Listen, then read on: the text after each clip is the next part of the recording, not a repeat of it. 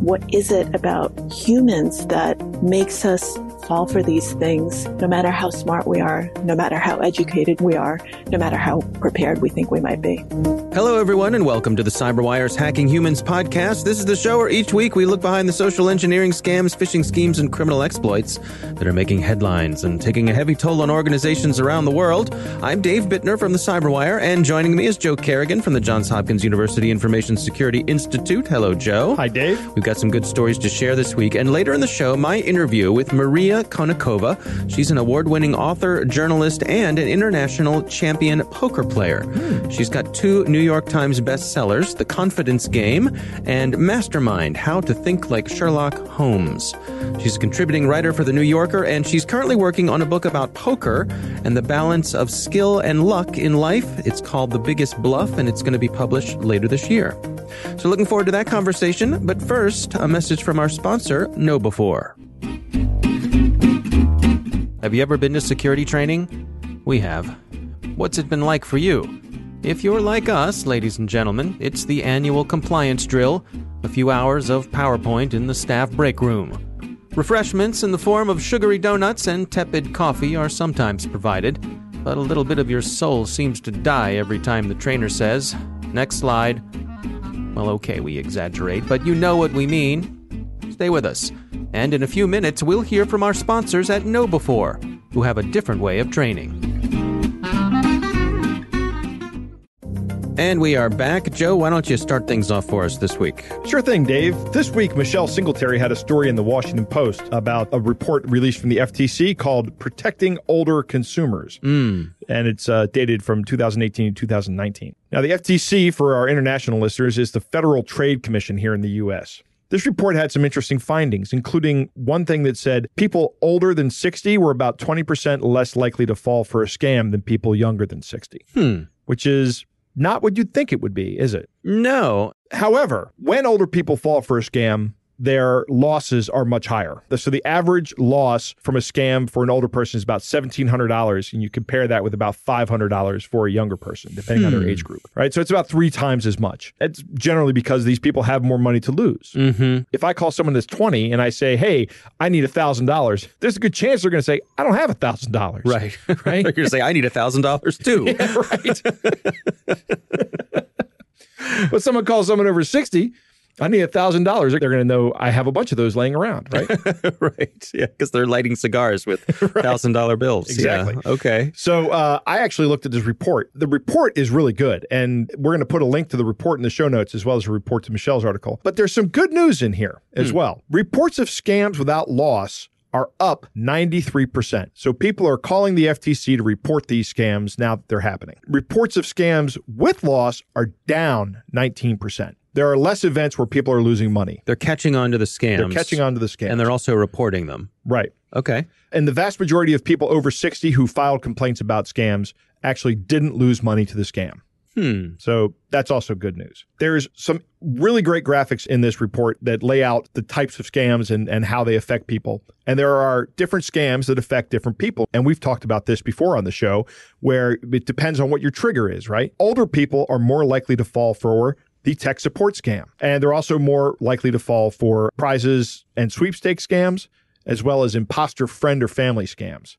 Have you heard of anybody falling getting one of these calls from an imposter friend or family? Oh, yes. What I think of first is the one where you'll get an email from someone that says, Hey, I'm overseas and I'm stuck without my passport. Can you send me hundred dollars. Yeah, send me some money. Yep. My dad got a phone call from somebody pretending to be his grandson, one of his grandson, one of my brother's kids, and my dad immediately recognized it as a scam because my nephew doesn't have an accent, and this guy did.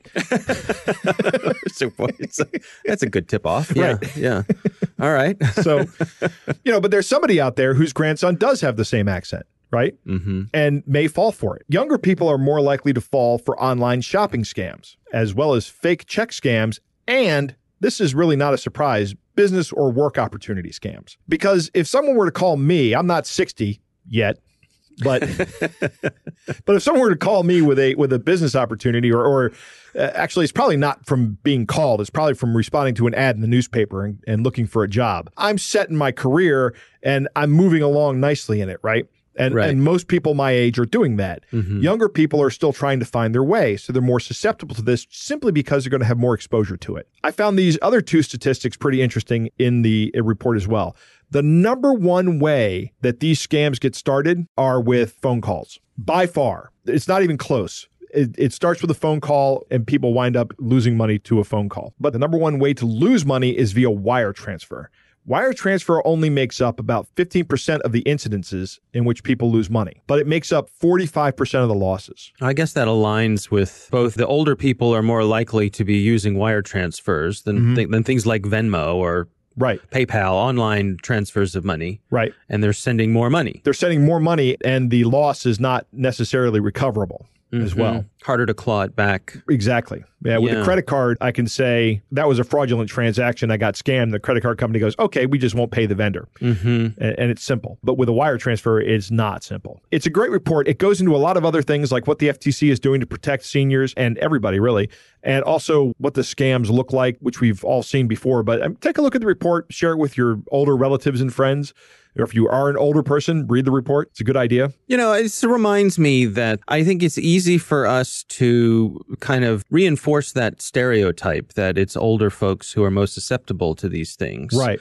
And they are not necessarily. No, they're not. But I find myself and some of the folks that I talk to, you sort of have this shorthand where you say, you imagine grandma at home and she gets a call and it's easy for her to be scammed. And to me, I, I you know, I kind of picture the the old grandma in the Tweety Bird cartoons, you know, with the, right? You know, that when you say grandma, that's who I picture as the person who's likely to be scammed. But we actually got a note from a listener once and she basically, she said, Hey, knock it off. She said, I'm 50 and I'm a grandma right. and I'm capable. I know my stuff. You know, I I, I know what I'm doing. I'm not going to be scammed. You know, I, so just please be sensitive to saying grandma. There are lots of us who are grandmas right. who do not meet that profile of uh, the woman who kept after Tweety Bird, right? so I think that's good, and, and I think it's important to note that, and I think this article helps remind us that you know we have these biases and these preconceived notions, and they may not align with what's actually so. Right. I'm not surprised to find that older people are less likely to be scammed than younger people, simply because as you age, you gain more experience and lose more faith in humanity. So right. I think that has a lot to do with it. But what is also not shocking in this report is that when an older person does fall victim to it, they probably have more to lose. Yeah, And that's unfortunate. yeah, yeah. It's a bigger catch. It is a bigger catch. The younger people are the easier catch. Hmm, interesting. Yep. All right. Well, it's a good story. My story this week actually comes from a listener. This is a listener whose name is also David. Ah. And he sent this in uh, via Facebook. And he says, uh, Hey, Joe and Dave, I've got one for hacking humans. He says, I'm on travel for business right now. And last night I got a call from someone claiming to be the general manager of the hotel. They indicated that a computer malfunction had occurred and they needed to re reserve my room. Then they began to ask for various info, specifically card info. I was suspicious, so I told them I would come down to the desk to speak to them in person. Uh huh. They hung up. Ooh. I went down to the desk, though I was sure it was a scam at this point, to let them know. I then spoke to the morning shift manager to ensure it got reported up the chain. Being a Hacking Humans listener likely saved me on this one, as it seemed to be on the up and up. No weird accents or broken English, polite and well spoken individual. Huh. But it just seemed wrong that they would call me up and ask me about this rather than have me come down so they could rerun my card if needed. Interesting. Immediately, I'm wondering how did they know that you were in a hotel? Mm-hmm. Is this just something where they're sending out these calls and whoever answers are saying this is the hotel manager for where you're staying and whoever says I'm in a hotel or whoever that makes sense to is the target? Or, or is it something that where they said this guy's on travel, he's probably in a hotel, let me call him. I had the same sort of questions. One thing Right. I wondered, and, and I did reach out but haven't heard back, was whether or not they called him on his personal phone or his room phone. Ah, I think you'd be much more likely to fall for this if it were your room phone. yes, that's a good that's a good point. Yeah. If they call on a room phone, then they already know that there's somebody in that room Presumably, yes. That makes sense. right, right. So, uh, yes, Joe. Boy, nothing gets by you, Joe. No, Presumably, the does. person I- in the hotel room would be in the hotel. That is right. Yes. Uh, so, Boy, oh boy. so most hotels have some layers of security about this. In other words, with a good hotel, you can't just call up and say, "Please connect me to room 217." The people at the front desk will say, "Do you have a name for the person in that room?" before they'll just connect you. Right. You can call a hotel usually and ask for a particular name, and they will connect you to that person's room. But I Ah. wonder if someone could be in the hotel lobby on a hotel phone. Yes, they can Just- be Just because calling rooms. if you if you know how that works, you can just sit on the phone. It- let's say you rent a room in the hotel, hmm and then you can just call other rooms and, and run the scam. Right. That would be a, a low investment. Yep. Get a room in the hotel and just just call people. Yep. For the evening. Yeah. Interesting. Well, that's a new one for me, and thanks to David for uh, yeah, that, that's that also a new one for me. Thank you, David. I appreciate you uh, you sharing that. and I, I, by the way, I, I think he did exactly the right thing by hundred percent. by saying he's going to more. Yeah, he's going to go down to the desk and talk to them in person, and Mhm. that will solve this one for sure. All right. Well, again, thank you, David, for sending that in. It is time to move on to our catch of the day.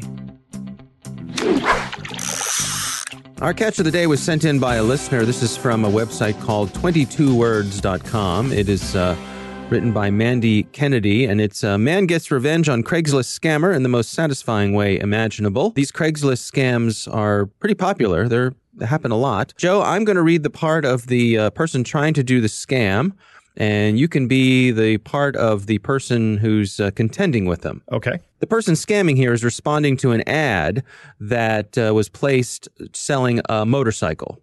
And it goes like this Hi, I'm Jesse. Is your 2012 Yamaha FZ8 Reduced 4200 Austin still available to buy? Yes, just posted today. Yep.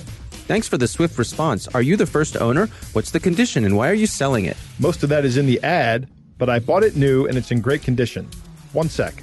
Sound good. I'm okay with condition and I will be paying via PayPal. Do you have PayPal account? Don't take this the wrong way, but you haven't even looked at it. Not really convinced you're a person. I would have really loved to come for the viewing and give you cash, but due to my work frame, that might not be possible. That's why I'm offering to pay you via my online PayPal. Where do you live? I'm located in Arlington, and you? Downtown Austin.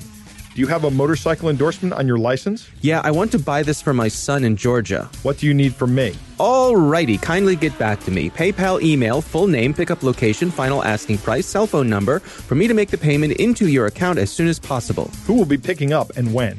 I will have carrier agent to come for the pickup when the payment was clear. I think you don't have problem with that because the motorcycle will be at your side until transactions was completed. Can we talk on the phone? I have an hearing problem after a surgery, so I only do text now. Please bear with me. The buyer can't meet in person because of a number of reasons, i.e., they are a soldier in Iraq, they are a marine biologist, etc. The buyer requested you send the item to their shipping agent.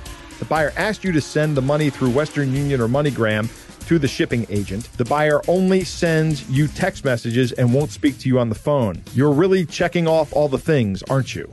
What do you mean by this? I mean, that's from the PayPal website telling what signs to look for for a scam. There's no good reason you would spend $4,000 on a bike that's not for you and you haven't seen without paying cash and have some random agent pick it up to ship it halfway across the country. Stop wasting my time. And that's where we're going to end it. It goes on. There's there's more. He strings them along a little more uh, deeply, uh, but uh, we'll end it there. Yeah, I love how he just copies and pastes all the all the uh, things to look for from PayPal directly from the PayPal website. Yeah, yeah.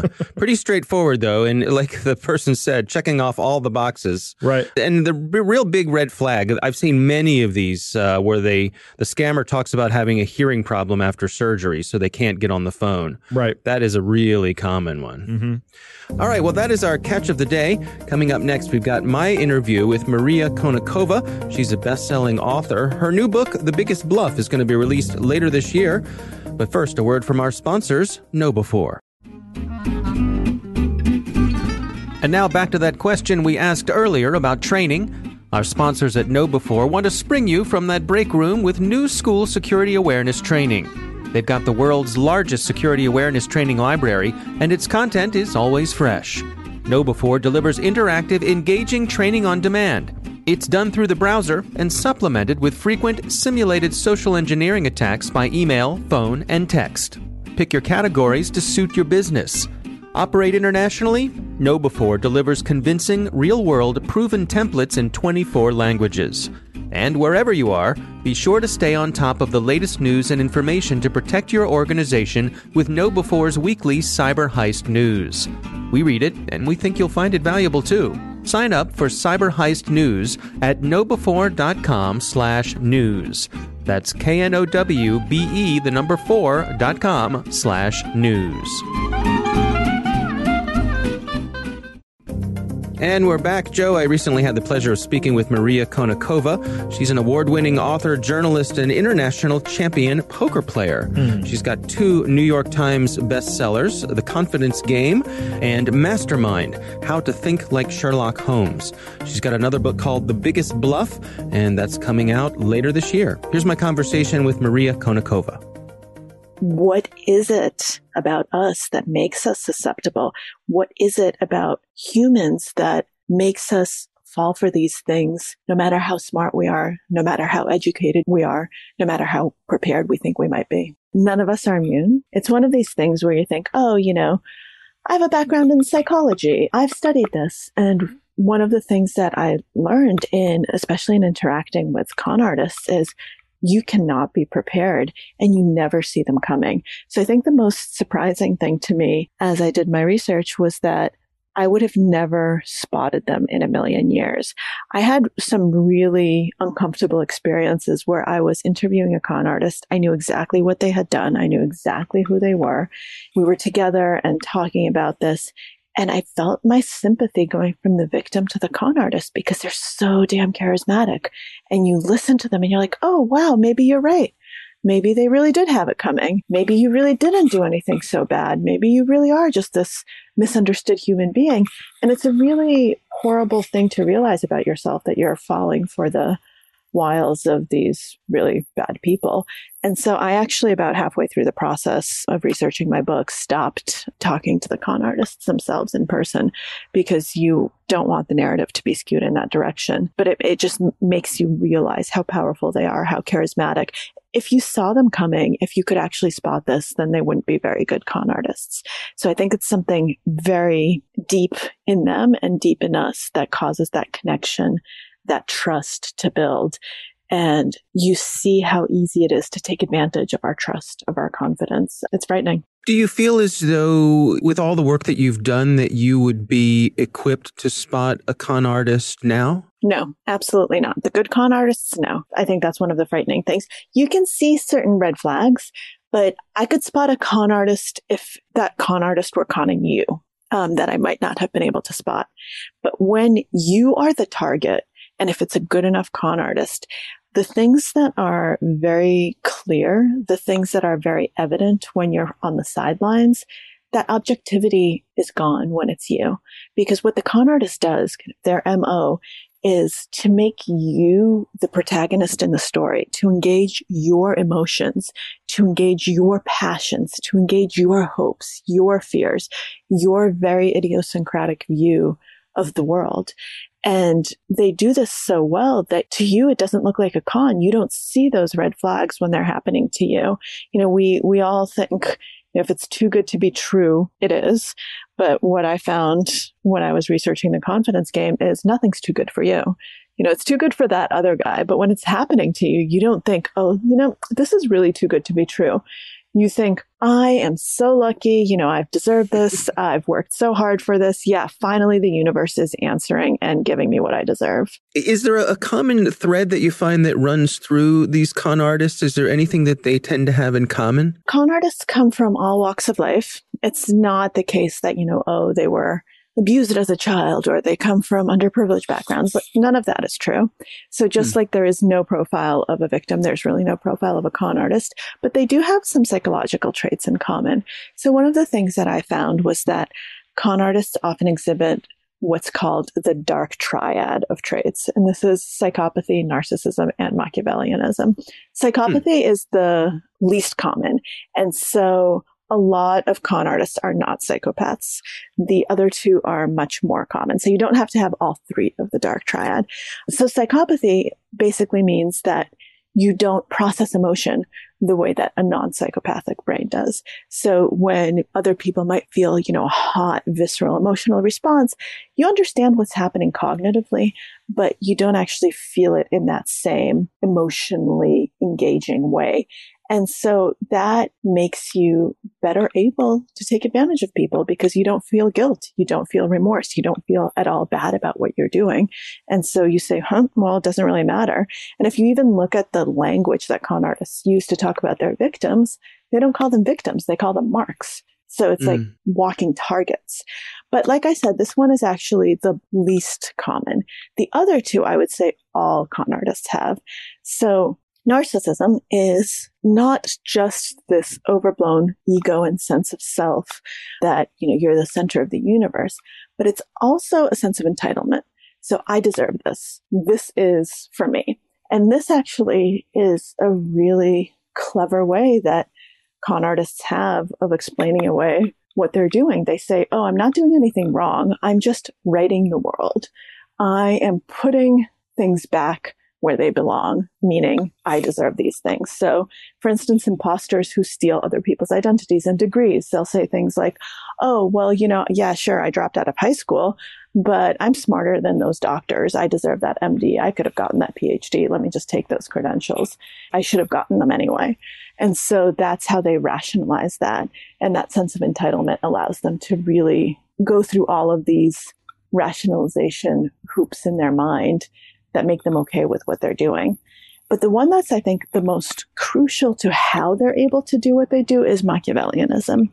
And Machiavellianism comes from Machiavelli's The Prince. What Machiavellianism means is that you're able to convince people to do your bidding, but they think it's their idea.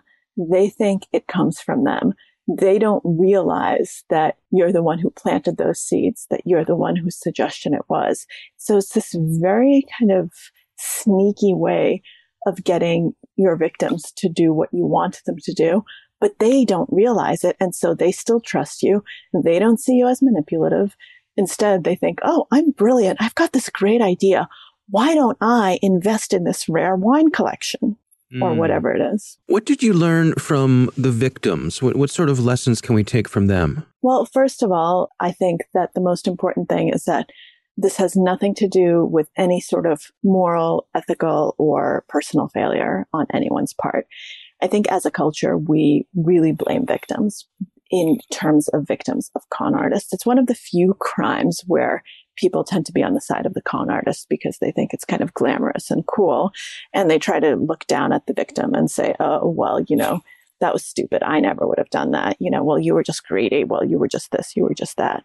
That's not true. And what you learn when you talk to these victims are that these are really smart people, really good people, not greedy people, people who usually want the best and who want a better version of themselves and a better version of the world. And that's what they believe in. And that's why they fell for con artists. And so I think that that was the most important thing that I learned just because it's so unexpected. You know, you have people of all walks of life, all education levels. And even when you get a con like Bernie Madoff, for instance, where people say, oh, well, you should have been, should have known better, you know, someone with such returns. Well, a lot of these people, a lot of his victims actually weren't that wealthy. They gave him all of their money, all of their savings. There were people who'd saved their entire life and then gave it to him to manage because they said, well, I don't know anything about finance and other people seem to trust him, and so we'll trust him too. And so, even in a situation like that, it's really not a greed motivator. And I think that that's the most important thing that I learned. And I think that that's the most important thing that I hope that others will learn as well. You know, on this show, we often talk about the notion of, of being able to sort of inoculate people against some of these scans. That the more knowledge you have, the more likely you are to be able to detect if someone's trying to pull one over on you. What's some of the advice you have for our listeners? First, I actually do not think that inoculation is possible. Knowledge is incredibly powerful. And yeah, you can inoculate yourself to certain types of cons if you know that they exist you know, some very specific varieties. And I think that, you know, first, some of the most powerful advice is don't be overconfident and realize that there is really no such thing as the exception to the rule. And that includes you. You are not the exception and listen to other people. That's what we don't usually tend to do. So think about a relationship, right? Think about if your friend is dating someone and you just, you don't really like them because you think they're bad for them. You think that there's red flags. You think that it's not a healthy relationship for a lot of ways. What does the friend do when you say, Hey, I, am not quite sure about the person you're dating? Do they say, Oh, thank you so much. You know, let me raise your concerns and do some due diligence and make sure that everything is accurate? No you say, well, I can't believe you're not happy for me. I can't believe that you're the one who's raining on my parade when everything is going so well. That's the natural emotional reaction. So don't be that person. And it's much easier said than done when you're emotionally invested in a situation. It's just so easy to lose track. And then whenever anyone else tries to raise any red flags or issues, you just won't listen to them. You shut them out completely.